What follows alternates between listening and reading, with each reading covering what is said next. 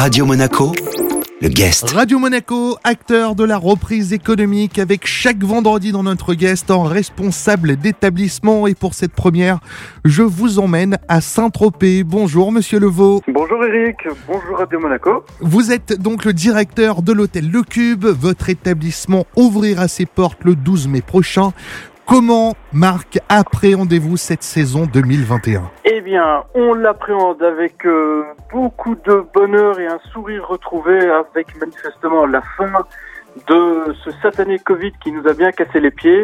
On est très heureux d'accueillir très bientôt beaucoup de vacanciers venus d'ici et d'ailleurs pour enfin revenir à la, à la, vie normale sous le soleil tropézien et au cube qui ne demande qu'à accueillir tout un chacun. Donc dans votre hôtel Le Cube, on peut profiter de beaucoup d'activités avec notamment un magnifique spa. On a effectivement un magnifique spa avec euh, six cabines, sauna, même jacuzzi. Il faudra encore un petit peu attendre pour pouvoir profiter d'avoir une, une date un petit peu plus, plus tardive. Néanmoins, sur rendez-vous, à partir du 19 mai, on sera évidemment très heureux d'accueillir tous les clients dans notre spa Carita et cette année, une petite nouveauté, la marque Talgo. Et donc, euh, votre hôtel hein, se situe juste à l'entrée de Saint-Tropez, à deux pas de la mer, ce qui permet de profiter des activités nautiques, mais également du farniente et de la bronzette. Effectivement, Eric, on est en face de la mer, on peut pas faire plus proche.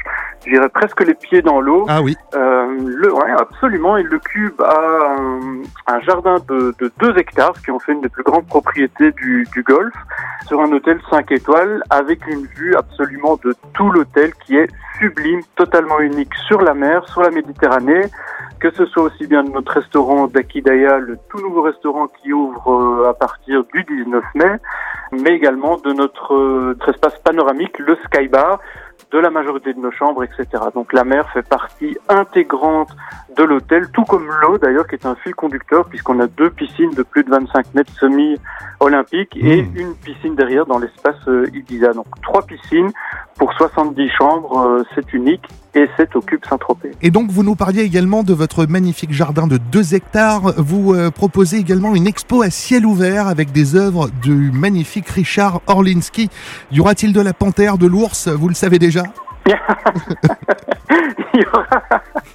Je ne vais pas dire qu'il y aura toute la ménagerie, mais effectivement, euh, on a la, la chance d'avoir Richard Orlinski qui, a, qui veut bien exposer chez C'est nous. super ça. On aura, de de fait, pour répondre à votre question, et sur le même ton, on aura du gorille, on aura du loup, on aura de l'ours, et on aura un petit peu de toutes les couleurs, de toutes les matières. Donc vraiment, c'est à venir découvrir au Cube. C'est une expo absolument extraordinaire et qui est assez unique aussi dans les hôtels.